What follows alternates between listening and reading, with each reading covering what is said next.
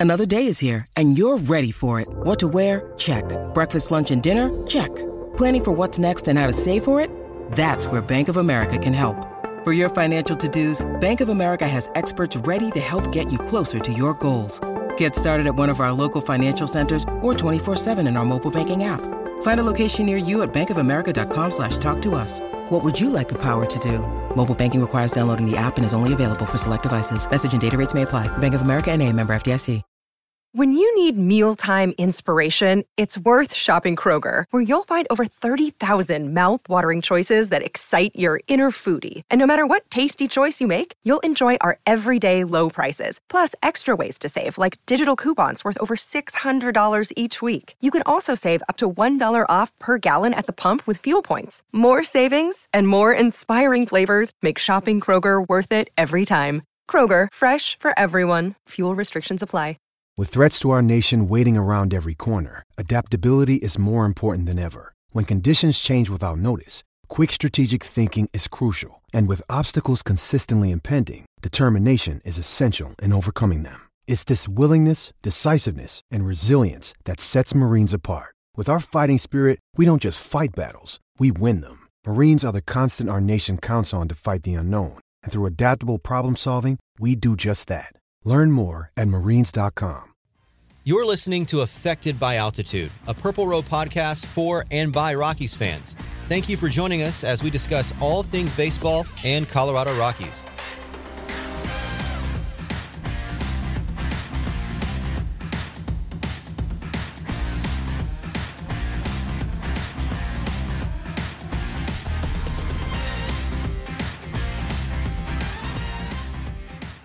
Hello and welcome to another edition of Affected by Altitude, a podcast by Purple Row, the Rockies affiliate of SB Nation.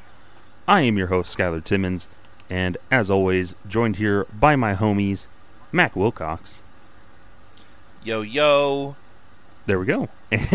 and It's nice and easy, nice and nice, short today. short and easy, as well as Evan Lang. What's up, everybody? How's it going today? Oh, it's going. It is going as always. We're in the dog days of summer. Things are winding down. The season's kind of. Eh. Rockies are doing their thing. I don't know about you. I've just kind of like lost that steam where, you know, it's that weird part of the season where we're not really. You know, we're not in a playoff push, but we're not in like the weird other aspect of that. It's just we're just existing. The dog days of summer. So we're just we're just chilling. so fun stuff. But so so it's gonna be a little bit lighter episode today. Having some fun here, chatting with the homies. Uh, I did have this icebreaker question that we can discuss here. The Little League World Series is happening right now, the tournament. So all the little teams are hanging out, doing their thing. Do you think between the three of us, could the three of us pull a bench warmers and beat any of these little league teams? No. No. Nope. I think they'd blow us up, frankly. I beg to differ. I think that I think they would I think they would dominate us actually. I don't think there's a single team that's competing in the Little League World Series that uh that could not absolutely destroy us, frankly. Well, we get me on the bump. I can bullet past those kids, Yeah. and I can hit some dingers. I'll be the Rob Schneider in this scenario.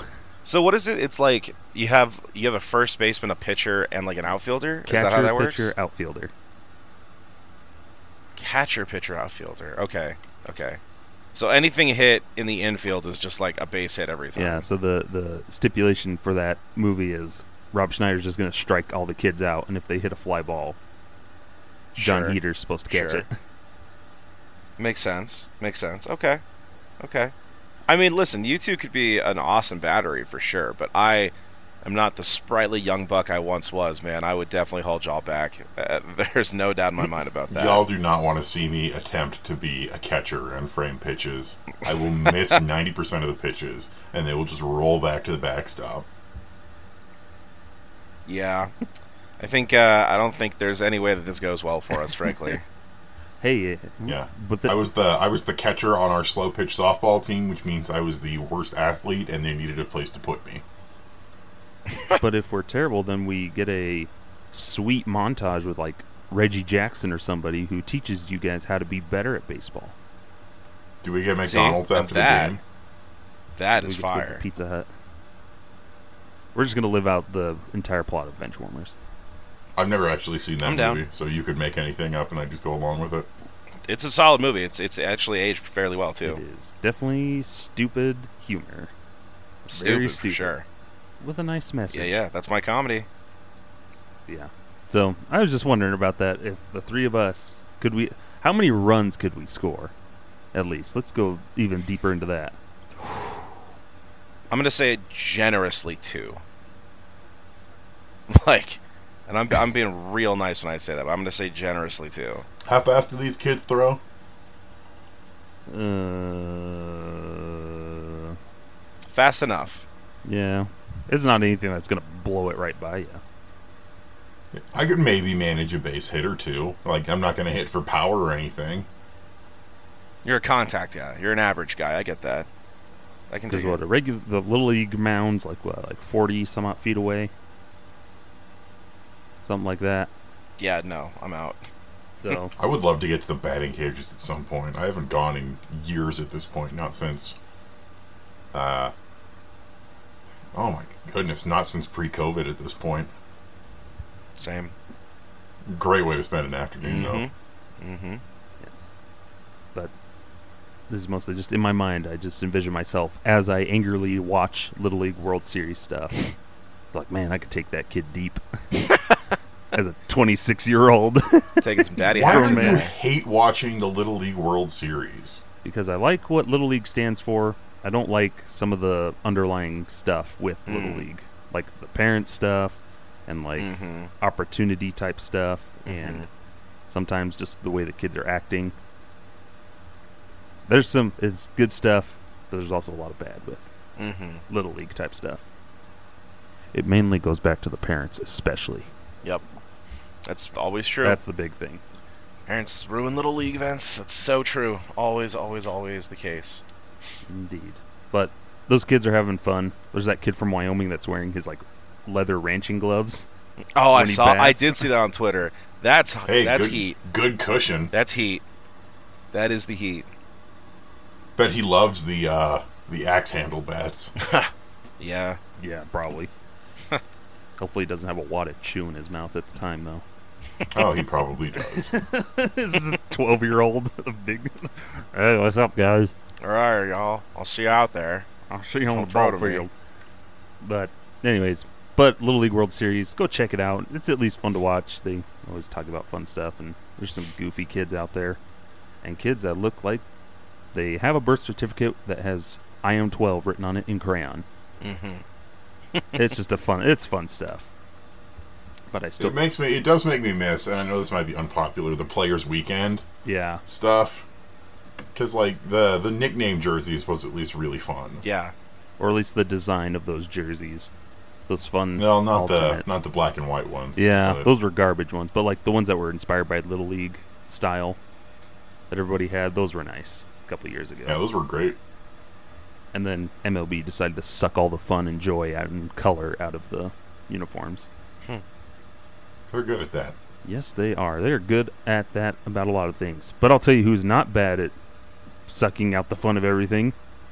Elehuris Montero for the Rockies. And you like that transition. Beautiful. Uh, we've talked about it pretty much all season, but he's finally getting playing time, some regular playing time, and he's not doing too shabby at the moment. And it's kind of his first regular stint of consistent playing time, of being in the lineup most every day now. What have you guys noticed? What what's been leading to his success, or your impressions of Montero and kind of this extended everyday playing time at the big league level? I mean, I'm just happy he's getting regular playing time, and I don't understand why he's getting it now versus not earlier. So since he was called back up and put in the lineup for um, the doubleheader on August 2nd against the Padres, he has played uh, nine consecutive games. He had a nine-game hitting streak going for a while. Um, unfortunately, that hitting streak uh, hitting streak ended yesterday against the Cardinals in that eight to six win. where he went over at the plate, but that was his first time going back to July 9th, um, which was a one off game there before he got called back up in the beginning of August, where he didn't have a hit.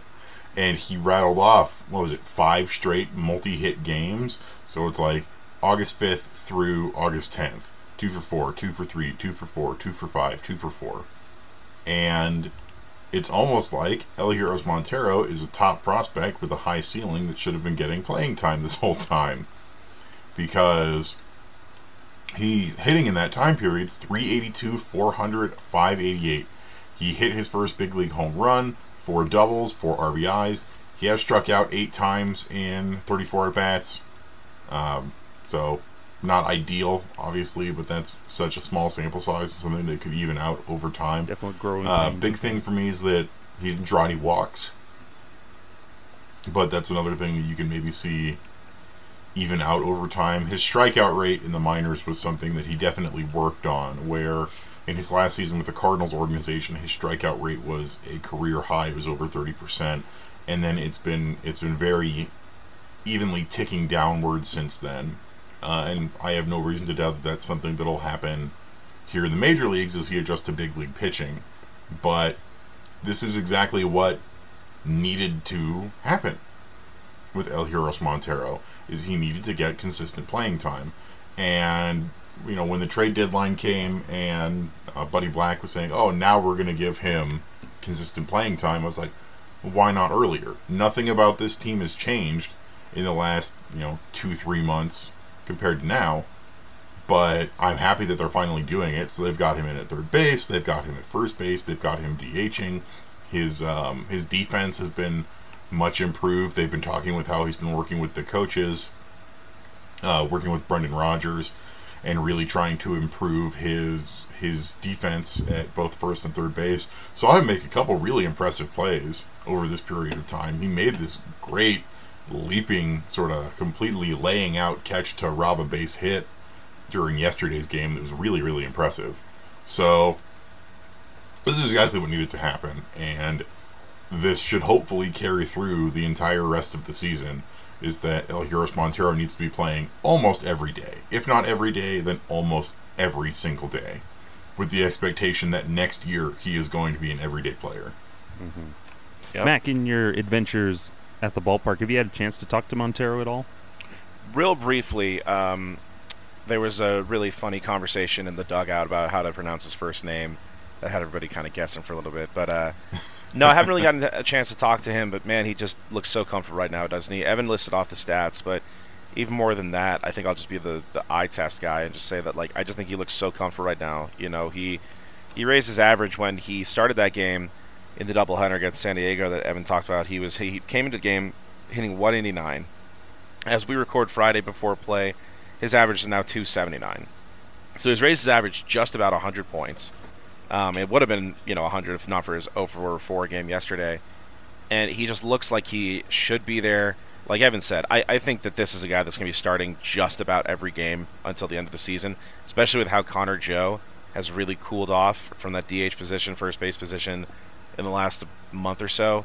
Um, obviously, I hope that uh, Connor Joe is able to find a, kind of find his swing again um, sooner than later. But right now, it's just it's what a result from from Montero. Um, you know, he's a guy that can spell Cron at first base or, or give McMahon a day off at third, or likely, in my opinion, just kind of DH through the end of the season. So I think that seeing the continued development of him at AAA, we've said it before, you know, the numbers at AAA speak for themselves. He looked like a guy that was ready for big league playing time. But of course, you never know how that transition is going to be. He came up early in the season, struggled a little bit. Like I said, was only hitting 189 um, in his limited appearances and now that he is a what appears to be a full-time starter, at least for the last week or so, it just looks like a guy that was ready to go from day one. So I'm not saying he's going to be hitting, you know, whatever Evan said, like 380, you know, through the end of the season. He's probably not going to hit, you know, just shy of 400 to finish things out. But if he can just continue on this uh, solid start and keep this momentum going through this last, you know, month and a half, two months of the season, it's going to set him up so well for next season. And this is a guy that I think is almost certainly going to be your designated hitter for the 2023 team. and that's what it's all about right now for him is just getting those reps, staying comfortable at the big league level, building rapport, you know, with these guys. He's a guy that's likely going to be a Rocky for a while. You know, he's a guy that the Rockies obviously were very high on when they made the move uh, to get him from St. Louis. So uh, couldn't say enough positives about him right now. He looks like he is a bona fide star out there. And I, I think that's like, and I like that you touch on that where he this is the type of move where it's getting him action to get ready for next season, Mm-hmm. so he doesn't have you know the huge culture shock of you know rookie being the opening day starter, but getting him some reps now, and this kind of begs to differ the question of if they're going to give him the playing time now, what do they do to open up playing room for him next year? Yeah. because there's some moves that are going to have to be made in the off season. Maybe it is, and it's going to be tough expecting this from the Rockies making some tough decisions. But do guys like Connor Joe find themselves odd man out off the roster? No, these kind of guys that aren't the big names, but they're getting older. They're kind of the middling, middle of the pack now. Your Connor Joes, your Garrett Hampsons, other guys kind of in that camp to kind of open up room so Montero can be getting everyday playing time starting in 2023. Mm-hmm. Tough decisions to make. But And it really is. He's shown this year he's hitting like 310 in AAA Albuquerque. There is very, very little reason to keep him in the minor leagues. He's he's shown that he's got nothing left to prove down there. And so this is this is the right decision. It was the right decision earlier of making sure he's getting all of these reps at the big league level with the expectation that he's going to be on the big league team in 2023. Mm-hmm. yeah, And that's really what was what was driving me so crazy about him not getting it earlier in the year. Yeah, I think hopefully they realize that now and like, hey, we need to get this guy playing time, get him more action in that lineup, see what we have at the big league level to help us figure out our moves in the off season. Which that's a good approach to have. Let's get some of those guys, no, especially a team that's rebuilding that should have sold things at the deadline. We could have seen more of these prospects start to roll up a little bit that were bubbling at the surface. They get some action to see this is what we have heading into the offseason, what we have next year. Oh man, here's what we need to fill in for next year. Mm-hmm. So let's give Montero a chance here, which is nice, and he's taking advantage of it now. Which good on him, because it opens up a lot of possibilities now. Getting him more playing time, getting some more action.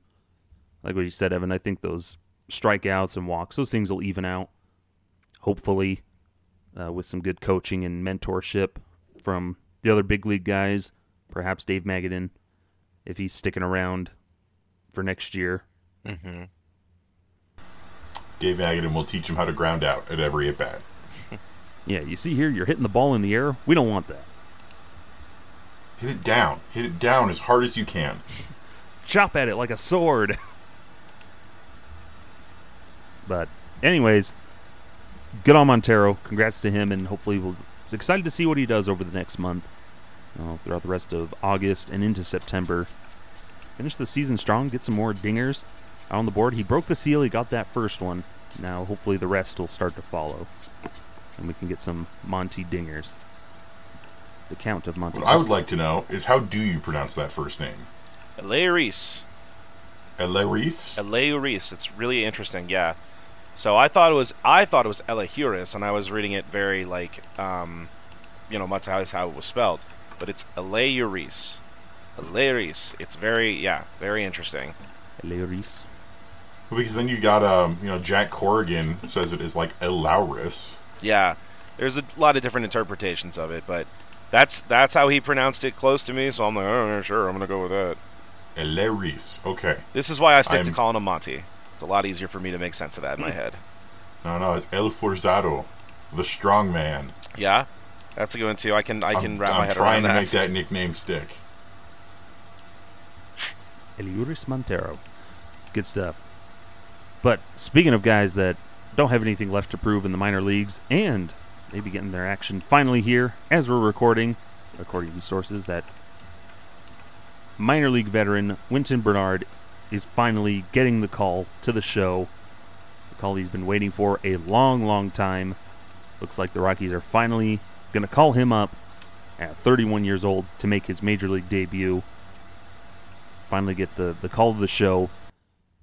And you've talked Purple Row. Everybody's been campaigning. A ton of people in Rockies fandom that have followed kind of the prospects in the minor leagues.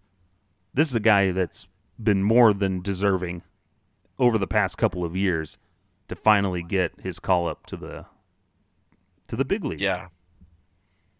This is awesome. This is a this is one of those things that's uh I think it's it's really one of those like bigger than baseball moments. You know what I mean? Like Wynton Bernard has spent you know 10 seasons in the minor leagues. He's 31 years old, okay?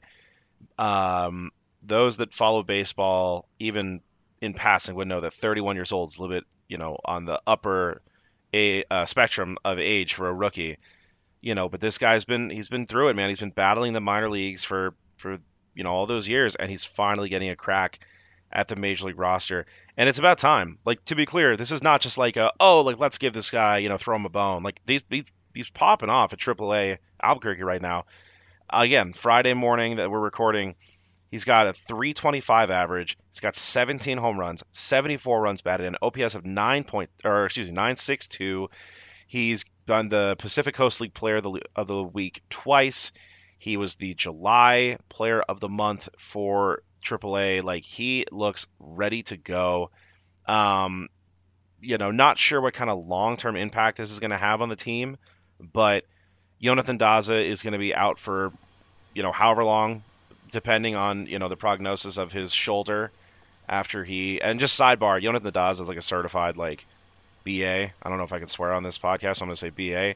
Dude fell down, separated shoulders, popped it back into place. Like he's, he's a tough son of a gun, man. But uh, but yeah, Wynton Bernard, just you know, working so hard uh, down in the minor leagues for as long as he has to finally get this opportunity at the big league level. Uh, and again, not just because it's a cool moment, because, but because he legitimately earned it. Like he has been playing the baseball of his life recently, and he looks like somebody that could contribute on a big league team. No idea how it's going to turn out. We're recording before his first game plays. Let us know how he did when this goes up on Monday. You know, I guess we'll we'll know how it all how it all shook out. But but I, I, I couldn't be happier for him. Um, like I said, I'm a I'm a real sucker for these feel good stories and for these these moments that really matter personally. So I'm just I'm over the moon for him. Absolutely delighted for the guy. Yeah, Bernie's been he really has become a fan favorite down in Albuquerque. Fans were really happy to get him back this year, mm-hmm. so he did become a, a minor league free agent at the end of last season, I believe. And the Rockies brought him back, and everyone was really, really happy about that. And you can absolutely see why. Because he's got this like super infectious positive attitude. He's always smiling. He seems to always be having a good time. And he really has been grinding it out. I mean, he was he was drafted in 2012 by the Padres as a 35th rounder. And he's just been he's been all over the place at this point. Padres organization, Tigers organization, Giants, Cubs, now the Rockies. He's played indie ball, he's played international ball. He I believe played in Australia for a season or two. He's been all over the place. And this season he really has been just incredible. And he was he was solid last year. He was he was really really good. He had you know seven home runs, six triples, twelve doubles, uh, slash two fifty four, three nineteen, three ninety five. But then you compare that to this year, where in eighty seven games, 325, 374, 588. 17 home runs, 8 triples, 24 doubles. He's got crazy speed. He is a really solid defensive out outfielder. He plays a lot of center field in Albuquerque, and if you're familiar with that outfield, it's got that weird hill in the in the back of the outfield and center field, and he does just fine out there. So it's one of those things where, mm. with the season for the Rockies basically lost, and you know wanting to see guys get their due, it's like you said, Mac. This is due for for Wynton Bernard, and I am so extremely happy for for him to be finally getting this opportunity. Obviously, we don't know what the roster move is going to be to um, to get him up onto the 40 man roster, but there there are some obvious moves to make. Um, we were talking about earlier. Skyler suggested you know it being time to move Peter Lambert to the 60 day IL. Uh, we also have the potential of Kris Bryant moving to the 60 day IL, which I don't know if that's likely or not. Uh, you could designate Ty Blach for assignment, which you know would wouldn't feel great, but it is a logical move to make at this point. But there are moves to make to put Bernard on the 40 man roster and give him this opportunity. And that so many sources are saying that this is going to happen. I'm feeling really good that, you know, we're going to, we're to hear the roster move today and hopefully you know, he can get his big league debut debut today or this weekend. If it doesn't happen today, I'd love for it to happen tomorrow when I'm at the ballpark because that'd be super exciting. But there you go, there you go. But there's you just can't help but be happy for this guy. It's one of those super feel good stories where it's just been a long, long time coming, and now that he's finally getting this opportunity, you are you are so happy for the guy.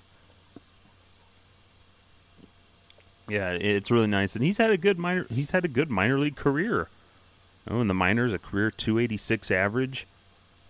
He's this year he found his pop, 17 home runs. His next career highest in all of his minor league games was seven back in 2016. He's hit that a couple of times. Albuquerque last year he had seven. So all of a sudden he found his pop. So Way to go, Jordan Pacheco, helping Wynton Bernard down in AAA.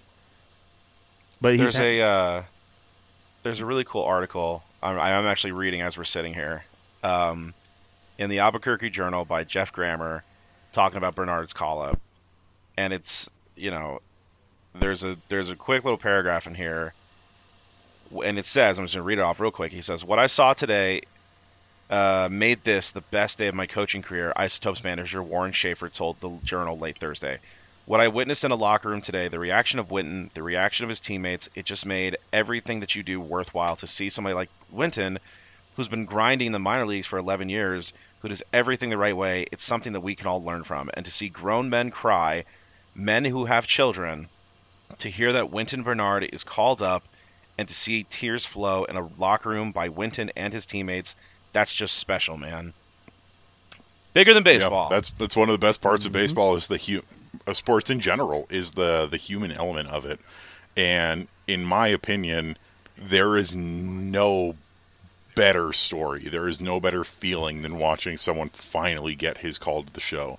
Whether he's a brand new rookie and top prospect or a dude who's been laboring in the minors for the better part of a decade, there's nothing better than witnessing someone get that call. Hey, bud, you're going to the show. Yeah. And what's nice, even if he only lasts, you know, just a couple of games, you know, who knows what happens.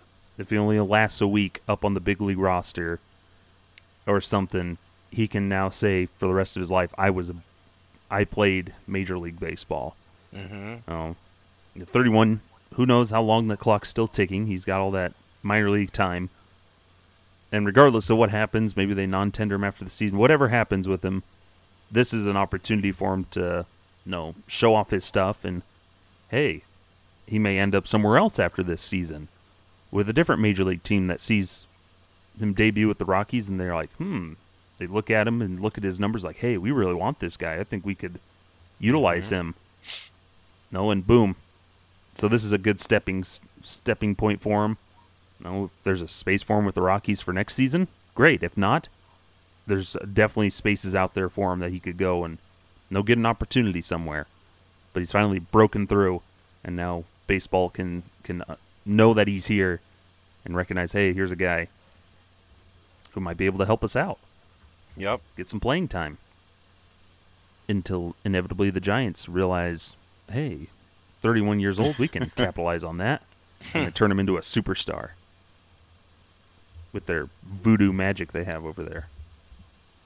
But so congratulations to Wynton. We'll be all excitedly watching for his debut and rooting for him and see him get some big league action and just what a great experience for him, and look forward to The Rookie 2 with a cameo by Dennis Quaid in it. Hopefully, people get that reference. but one, I only just recently saw that Evan. movie for the first time a couple years ago. It's a Good movie. movie. It is one of very few baseball movies that can make me cry. Aw. It's mostly when Dennis Quaid walks and gets called up, and then he's walking into the clubhouse for the first time at the big league level. You're just like, he never gave up on his dreams. It's a very good moment. It's a good movie. Go watch it. So Pause the pause the podcast right now. Go watch go watch the rookie. Then come back. Go watch it. Come back. Tell us what you thought. leave the leave the podcast running though, so we'll just sit here in silence for That's the, right. the two hours right. while you watch it. That's smart. just the watch along where it's us just silently sitting here. But one last thing before we take a quick break here. Actually, no. We'll go ahead and take the quick break and pick up after this. Uh, we're going to talk about Alex Colome and then the St. Louis Cardinals series when we come back. We've got the, the fun stuff out of the way. We're going to get into a little bit of the, the nitty gritty as we go to break. So don't go anywhere. We'll be right back. Hello and welcome back to Affected by Altitude. Thanks for sticking with us through that break. We still got plenty of time, but we talked about the fun, happy times in the first half. Uh, now we get into a little bit more of the, I guess, the critical aspect of the show and our nitty gritty talk. But first and foremost, when we Alex Colome, this is what we're going to talk about, was having a pretty good year. Overall, looked like a really good signing and he's starting to hit a hiccup here in the last bit of this season. Uh, since the All Star break, things have slowly started to trickle down for Colome, who was really effective through the first half of the season, and we're starting to see a little bit of a downward spiral for him. We're entering today, as we're pod, as we're recording, his last three appearances, he's given up seven runs on what looks like six hits in an inning and two thirds in his last three appearances, where he re- and he's given up three home runs, the first three home runs all season. So we're starting to see some hiccups here for Alex Colome. Here after the trade deadline, after the All Star break, and everything else. So what's going on with Alex Colome? What have you noticed with him? Nothing good. Uh, you know, no hate to the guy. Obviously, I could never even begin to, you know, unravel the intricate mechanics of being a big league pitcher. But he, his stuff right now just looks like it's kind of sitting. You know what I mean? Doesn't have that break that I think we're used to from Colome. Doesn't have that good slider, and that is letting. Um, you mentioned the home runs. That's letting these, you know, professional hitters start to really get some uh, barrel to the ball and and start hitting them, you know, really far. Talking about you know his most recent blow up was yesterday uh, as we record so thursday against the cardinals you know he, he comes in the rockies have a, a lead of 8 to 2 okay so they are obviously um, you know in a very comfortable position Colome comes in he walks nolan gorman paul goldschmidt who you know goldie's good for sure but uh, he leaves a home run um, pitch up he, he left a, a cutter i mean you know look at the look at the location on MLB.com. I mean, that is middle middle. It, it is it is just batting practice cutter. Guy like Goldschmidt's not going to miss that. He takes that, um, you know, well out of the ballpark for a home run. Makes it eight to four. Nolan Arenado comes up after a conversation, um, you know, with the pitching coach, and he takes the same pitch. It's it's another uh, fastball. Um, so I guess not quite the same pitch, but you know, it's a it's a fastball. Same exact location. I mean, middle middle of the plate chest high fastball. Nolan's not going to miss that, especially not at Coors Field. Takes that deep. And so he's then replaced, and he does not record an out. And then Carlos Estevez comes in and gets uh, three outs, one, two, three innings over. So what we see in those sequences are pitches that are being left middle of the plate. I mean, even Gorman was walked. But even the first pitch that Gorman took for a called strike was the exact same thing. Gorman takes a cutter that is the middle of the plate. I mean, it's like it's a literal batting practice pitch, and I think that's what we're seeing from Colome right now as he goes through this rough patch. Is for whatever reason, I, again, I have no idea what it is. I'm not a mechanics guy. Let's get Justin Wick on here and he can explain it to me. But he is leaving these pitches up, and the thing about Colome is his stuff is not going to be overpowering right? We know that. That's not a knock against him, but he's just never been a guy that's going to blow you away with an Aroldis Chapman, you know, 119 mile per hour fastball, you know, to go with a to go with a 111 mile per hour wipeout slider. That's never been his profile.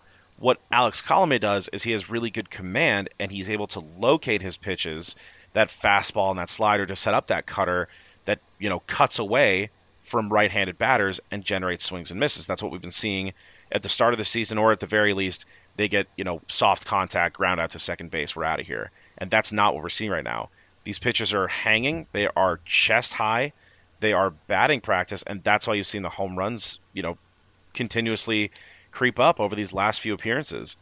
Um, yeah, that's all I got on that one. Really, I, I don't have a quick fix for it. I just think, unfortunately, it's something that he is a professional. He's going to have to work out, but he is not fooling anybody with what he's throwing right now. Yeah, the big the big thing with Colome is his his ability to locate, and you've watched this kind of become a problem since the beginning of July. So July second, in the month of July, he had his ERA down to two forty five, and we were, you know, kind of watching it slowly um, pop back up until just this most recent stretch where it's just really ballooned.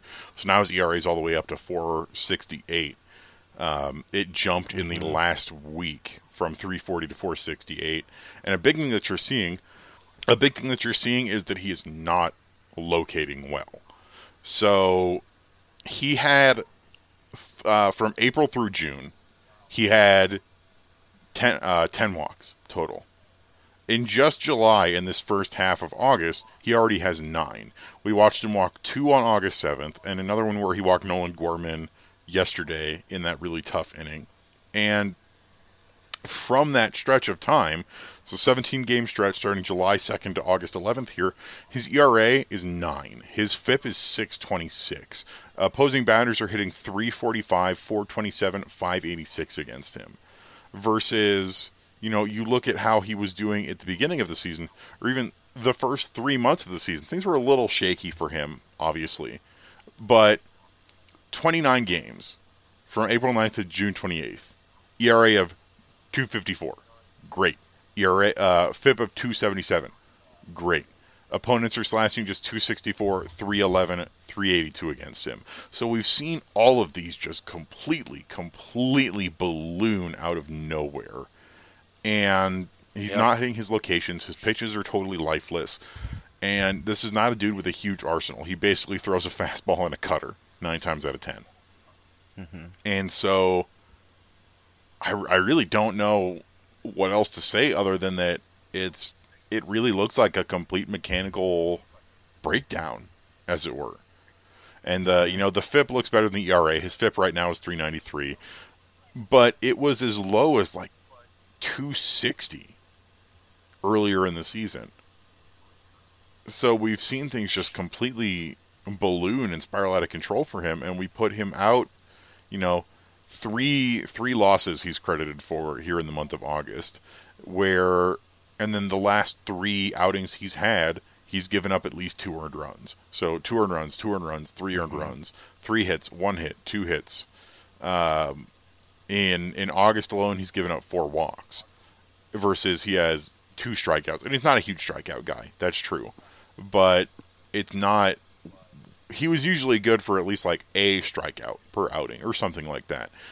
But you add on to the fact that he's not hitting locations that when he is getting in the strike zone, he's leaving it middle middle to get demolished. Where mm-hmm. it's it's like y'all mentioned, entire rest of the season, zero home runs. Just this month, just his last five outings, three home runs.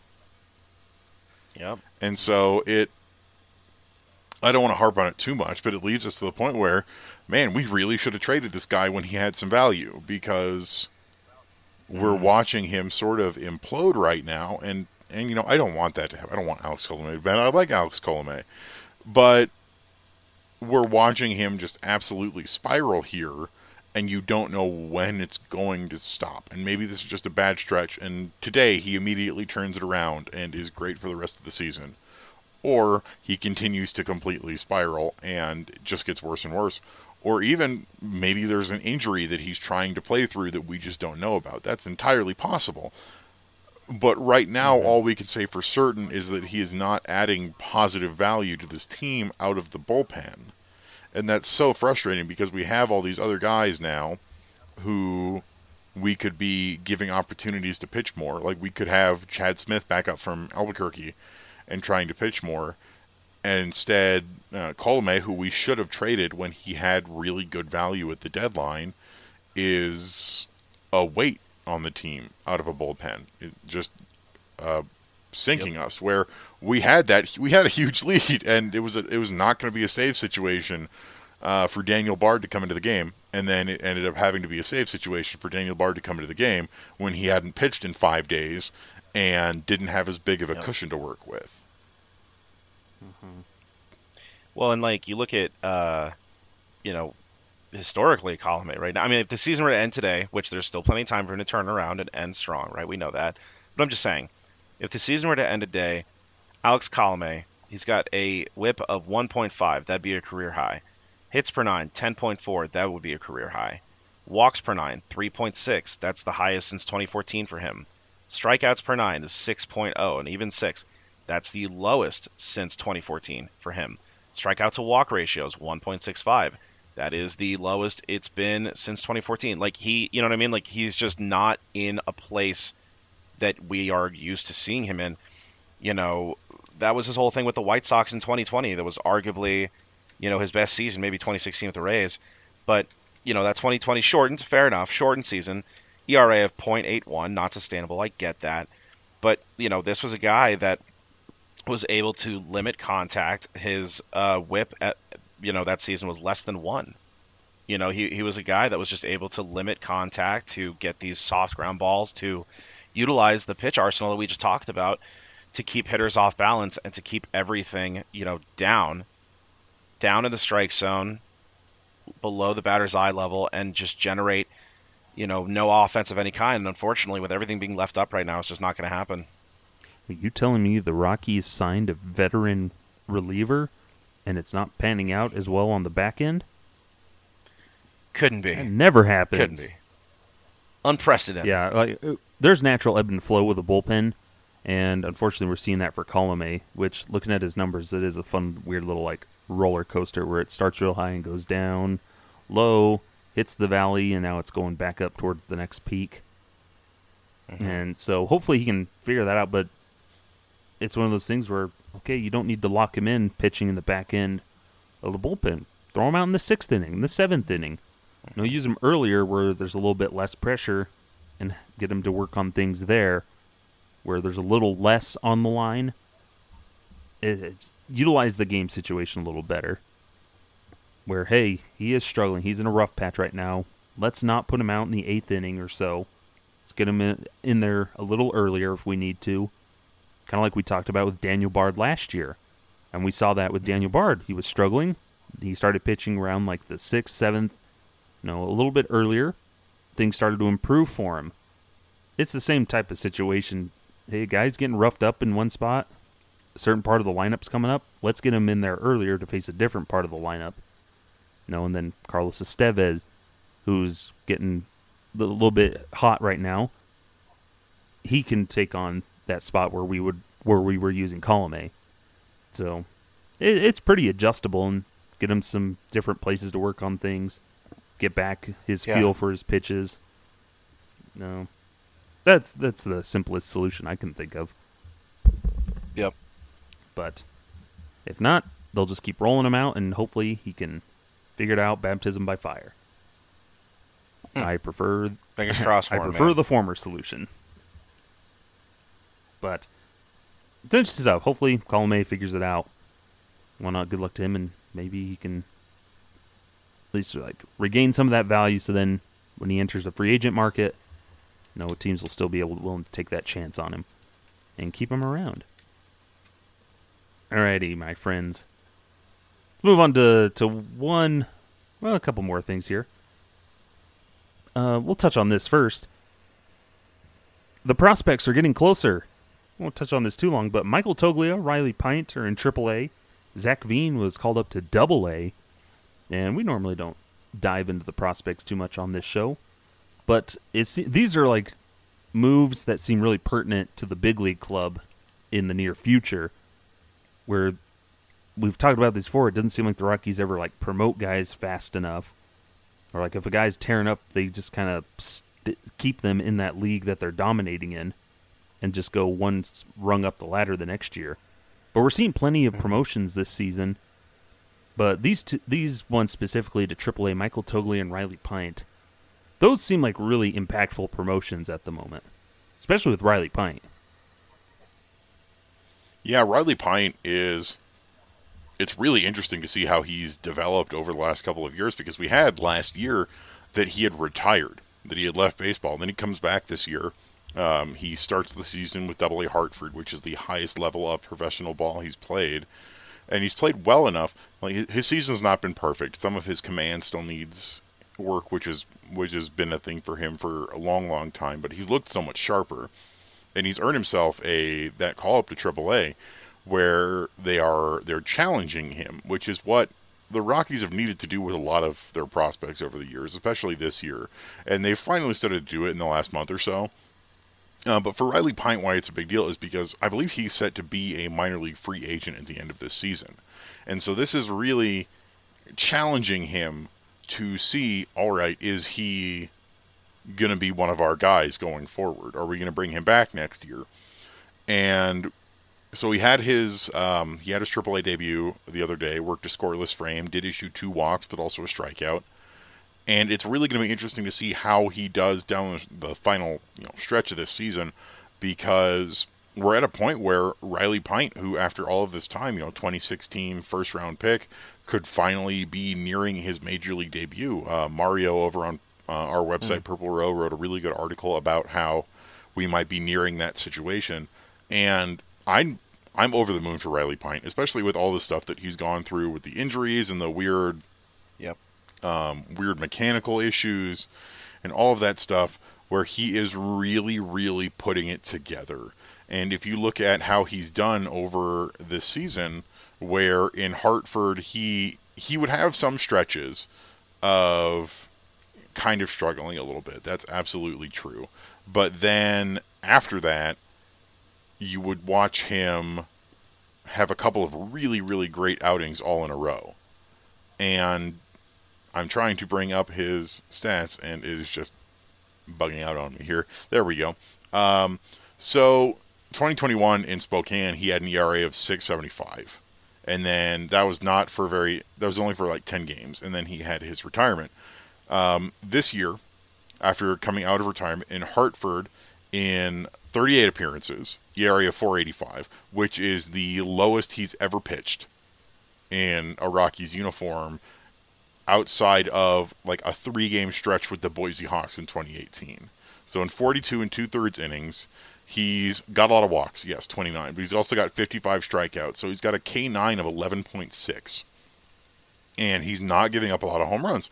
Uh, HR per nine of just 0.8. His whip is pretty solid, not great, but not like, oh, that it's so terrible because so you know he had a whip of in 2018 he had a whip across multiple levels of like 12 and his his whip has been 1.5 or higher a lot of his career.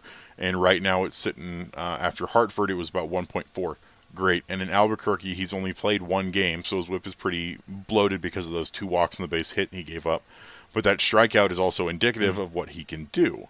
And you know you've got to give him time to sort of settle in because this is going to be a challenge for him. It's a big step upward, where he's about three and a half years younger than the majority of his um, his teammates in AAA. Uh, he's only 24 right now, but you need to see how this challenge is met by him for the rest of the season, and I'm really pulling for him. And it's the same for for Michael Toglia, where this is going to be a challenge for him where we, we sort of jumped him up, but we are watching him potentially meet this challenge because in his first game with the Isotopes, he had a hit and a home run.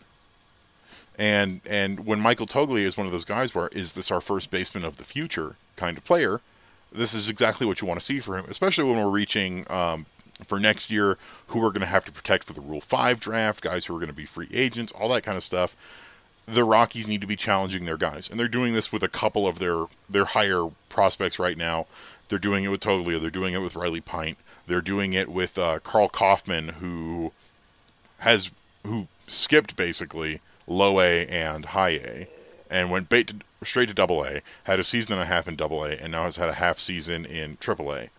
And we're going to have to see how he does the rest of the season because if he cleans it up and is ready to rock and roll for next year, he could break camp. And if he's not, then he just needs another season in Albuquerque, and we can see him adjust like he did at the beginning of the season when he was in Hartford. So the Rockies are finally doing what I always want them to do, and that is challenge their prospects. And we've seen a bunch of guys get promoted recently. Hunter Goodman sent up to Spokane. Now Zach Veen in Double A, and he got his first double in Double A the other day, which is awesome. But this is going to be a big challenge for Zach Veen. It's the highest level of play he's ever had, and he's mm-hmm. you know only 21 years old. So we just sort of have to wait and see. But this is exactly what you want the Rockies to do in this situation: is start challenging guys, start promoting them, start seeing what they've got at higher levels of play and go from there. Build on that. See who you think is going to be a major part of this team's future versus guys who maybe they're not going to be. Yeah, I think that about says it all. Anything that you want to add on, Matt? No, I think Evan actually absolutely nailed that. Just everything you said, just deciding who is is going to be, you know, part of the 23, 24, 25, 26, 27 Rockies, man. Like we're in that transitional period got to start sussing some of these guys out. I think you're spot on. Yeah. What I'm really hoping is that we um, promote at some point here down the line uh, Adael Amador and uh, Yanquiel Fernandez to High A Spokane mm. to close out the season because they are both just absolutely yep. tearing it up with Low A Fresno, and I'd love to see uh, how they adjust there. But if you want to keep a tab on the prospect guys, be sure to check out uh, Kenneth Weber's The Pebble Report on Mondays, and always be on the lookout for the Pebble Report podcast with Justin Wick and Kenneth. Always good stuff and whatnot. They cover it all. Uh, moving right along here, one last thing I want to talk about. The Rockies had basically what felt like an away series at Coors Field against the St. Louis Cardinals. Uh, there's always the drama nowadays, some baggage that comes when the Cardinals come because I guess their third baseman used to play for the Rockies. Uh, hey, their DH in one of these games also played for the Rockies at one point and brought us German Marquez, so less baggage there. But uh, kind of a weird series. The Rockies did win the series, two or three, but there was just kind of this weird undertone with the, and we've had these conversations in the in our Purple Row Slack channel about just kind of this weird undertone with the Cardinals coming in because the first game of the series they had a big no pregame cell no uh, well not a big but they had an honoring of Yadier Molina and Albert Pujols which that's fine that's understandable. But it just had a weird undertone to it that we kind of talked about especially with the weird coincidence of where the team is and the public perception mm-hmm. of the team among especially hardcore Rockies fans. Because any image you saw of Coors Field there was a lot of red a lot of red in that stadium during that three game series. And so I, think we just want to talk about that weird, I guess, your takeaway or your impressions from that series. One, I guess the games. Rockies did have some good games in there, they did have a bad game in there. But just the, the your overall takeaway from that Cardinal series. Um, I'm not going to make as big a deal about it as I think some other people have recently. I think people. I think there was a contingent of people that saw the Rockies honoring Yadier Molina and Albert Pujols as like catering to fans, you know, that are not Rockies fans, and like, you know, the team just saying, "Oh, you know." And, and listen, I do think that like the Rockies are happy to have fans in the ballpark of any, you know, team designation. Like, you know, Skyler said earlier, you know, it doesn't matter what jersey you wear, your money's still green, and like that's like that's true. Like the money is still going to be good either way. But I don't know. Albert Pujols is one of the greatest uh, players in the history of Major League Baseball. He's a top ten player all time in my estimation of any position. Like I have no personal issue with them celebrating him. Celebra- celebrating Molina is a little weird just because he's kind of a Cardinals great, um, which I might get hate for. I don't know if I would say he's an all-time MLB great. I think Molina is like, you know, he's definitely good. I don't know if I'd say he's one of the He's- greatest. You know, he's one of the time. best Whatever. catchers That's of a whole other time. conversation. Yeah, like he's a good catcher for sure, but like uh, whatever. But I don't know. I, I don't hate. Uh, uh, you know, it's whatever. I, I don't really put that much stock into like the other fans filling the ballpark. Um, the Rockies won two or three, and you know that's I think what what matters more to me is the Rockies had their home ballpark filled with opposing team fans, and they're playing a Cardinals team that's very good that had won seven games in a row, entering their you know first uh, game, and they beat them two or three, and beat them pretty convincingly in two of three. If not for the, I mean obviously the the, they, the Cardinals uh, were blown out in game one. Then they beat the Rockies pretty handily in game two, reasonably, and then they would have lost game three by a pretty significant margin. Uh, like we said earlier, Alex Colome struggled, and then Daniel Bard gave up a run in the ninth, which like fine. So they ended up winning eight to six. But that game could have reasonably be, reasonably ended like eight to two or eight to three. You know what I mean? Like the Rockies came in there and they scored a bunch of runs on the Cardinals. So that's more what I take away from from anything else. Um, other than the other other point I'll make is that in the first game, the first run was scored because Elehuris Montero grounded to Nolan Arenado, who committed an error on the play. Montero was able to score later on, and so the Rockies won the trade. Got him. And that's all. That's all I got on that. Yeah, for me it's so I'm I'm very much down the middle here. I've I've said it before that I think yes, it was a cool and right thing to do to honor Albert Pujols and Yadier Molina. They are both Hall of Famers in my book. Um, Pujols much more than than Yadi, obviously, but they're both going to be in the Hall of Fame. But I think you can also look at it as yes, that is a cool and right thing to do, and also it does feel a little weird because it's not something we've really done honoring an opposing team's player in like a decade. The last one I can think of is Mariano Rivera in 2012, 2013, one of those. Um, and I also think it did, you know, playing it up of oh, come come to the ballpark and watch the Rockies honor Yadi and and Pujols. I think is also not only you know them doing the right thing of honoring these two Hall of Fame players, but taking advantage of how well Cardinals fans travel, especially in Colorado, and trying mm. to offset, as we've talked about before, the sort of Rockies fan apathy, as it were, because it was just a flood of red in that in that ballpark, all three of those games. And I think it's well, if Rockies fans aren't going to come out, then we can specifically cater to Cardinals fans and get even more of them in the ballpark. So I think I think it's a mix. I don't think it's you know all all negative. I do think it was the right thing to do to honor these two players. Very cool. But at the same time, I think you can also view it as a money making move by the Rockies organization of well, if the Rockies fans aren't going to be coming out, then we can get the Cardinals fans to come out. Mm-hmm. Mm-hmm. It can It- it can be both. Yeah, and like I, I mentioned, it just was weird timing where the team is right now. Like they were going to honor the two of them regardless. They're on their farewell tours. That's going to happen. Like that, that's what all the other baseball teams are doing. They're going to honor these guys, give them a gift. Maybe not just a vacation, but you know that was going to happen regardless. It's just weird timing in this point in history mm-hmm. for us. Definitely. Like if the Rockies are in the midst of a playoff push, this there's no problem with this. It's not going to feel weird. But because of where how the teams operated the past couple of years, and this perception that they only care about filling the ballpark, they don't care what fans are coming. These mm-hmm. Cardinal series are a prime example of that that people can point at and say, "See, look at these." No, you you made this big push of, hey, Pujols and Molina are coming, come watch us honor them. No, I'm sure Rockies fans will go to that and say like, oh yeah, like those are good players. I should go see them one last time.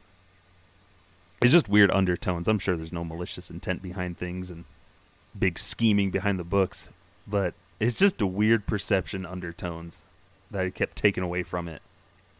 But I feel like the Rockies should see those instances though, like, look how much red or blue or orange are in our stands when these visiting teams come. Like we should be ashamed of that. And like what are we doing to foster a huge fan base here in Denver? No, because those are the majority of people that are coming is the people in the Denver area that are close by. You know, Mm-hmm. we're not getting a huge number of people from Utah or Idaho who are in the Rockies market to come down to games. Right. And so it is just hard with the nature of Denver kind of being a transplant area now. You know, a lot of outside people coming in that are fans of other teams. It's just a weird, unfortunate situation, perception wise. Uh, but I don't know. It's just a weird one. But the money is still green. Yeah. That's what matters. Yeah. Um, what would you have given them instead of the weird all expenses paid vacations? Yeah, that was kind of weird, right? the same exact thing they gave to Larry Walker. It, that that that Yeah, part was it was yeah, kinda strange. That's definitely like a we're getting money for this kind of thing, mm-hmm. Should have totally, given them horses. totally. or a uh, fishing As trip far with as, like- Chuck. Yeah, yeah, that'd be a good one. Um, maybe watching the first like, maybe I don't know. I, I don't I don't know off the top of my head. Like I, I can't think of anything, but like I did think that vacation thing was kind of like okay, like sure. Yeah. I don't know. I That what was you so weird. this? Skylar, you got like I'm idea? I'm all for like there there are so many cool gifts that you could give somebody to honor them. Like um yeah. You could give them uh Who was the who was the team that gave Mariano Rivera a chair made of broken bats? I felt like Boston or Do something. you remember that? Was it One of Boston? those types That of was teams. ama- that was fire. Like I loved that one. That was like clever. It was like, you know, meaningful. Like that was super cool. It seemed kind of weird when like Yadi I, I, maybe Albert like something related to like home runs and like Yadi could do something like related to like you know, gold gloves or something. give something. them home plate. Like I I don't know. Do something Yeah. versus the weird Do very something. clearly paid sponsorship thing. Especially Totally. the Rockies could have done Totally. something super special for Pujols because he debuted against the Rockies. So you could have done Yes. something related to that. Yes. Yadi, you could have got. I got forgot about that. Yadi could have done something else. I guess it's easy two for one. We're just gonna knock both of these out and give them the same same Mm-hmm. gift. Classic Christmas Mm-hmm. shopping with the Rockies, but no, they could have done. It's a weird little bit of trivia. I always forget the Pujols debuted against the So Rockies. he could have. They could have given him something special. Oh, 2001. You could have given him something from like Coors Field, in some aspect. Like, hey, here's a big patch of grass in left field that you can have, or Mm-hmm. you know, something maybe related to his debut. But I guess whatever, cost effective. Hey, here's a Mm-hmm. vacation. I'm sure they'll take it. you know, all expenses paid vacation seems like a pretty drop in the bucket type of expense for those guys with the careers they've had. Yeah, it does, doesn't it? What can you do? But yeah. Not much. So yeah, I think it's just a weird thing. Hopefully, though, the Rockies can eventually figure out that they should have more Rockies fans. The Rockies fans should outnumber the away team fans. Yeah. And sometimes it doesn't feel like that. And it's like, and the only time where they tend to is when it's a bad team coming to town. Like the the Diamondbacks are in town this weekend. I'm going on going to one of those games, and you don't expect when you go to Coors Field and the Diamondbacks are here that you're going to see a ton of Diamondbacks fans. But you go and the Dodgers are here, or the Giants are here, or the Cardinals are here, and you are expecting to be outnumbered. You're expecting to feel like a, a visiting fan in your own home ballpark. When the cheers for the opposing team are much bigger than the home team. when there is a And I can't clear and deafening Yadi chant going on in the stands. Mm-hmm. Hmm. Like, so I can't imagine what it'll being a player in those instances of what that may feel like. Of like, man, we don't have as many of our guys here. That that's that sucks. Let's go out and bang out 16 runs on 22 hits type thing. I enjoyed that.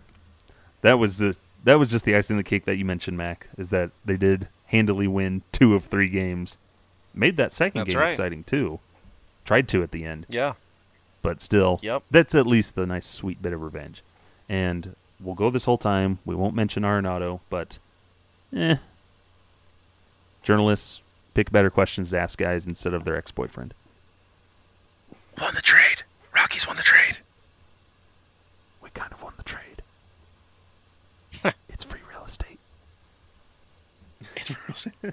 but I think that's going to do it here for this week's edition of Affected by Altitude.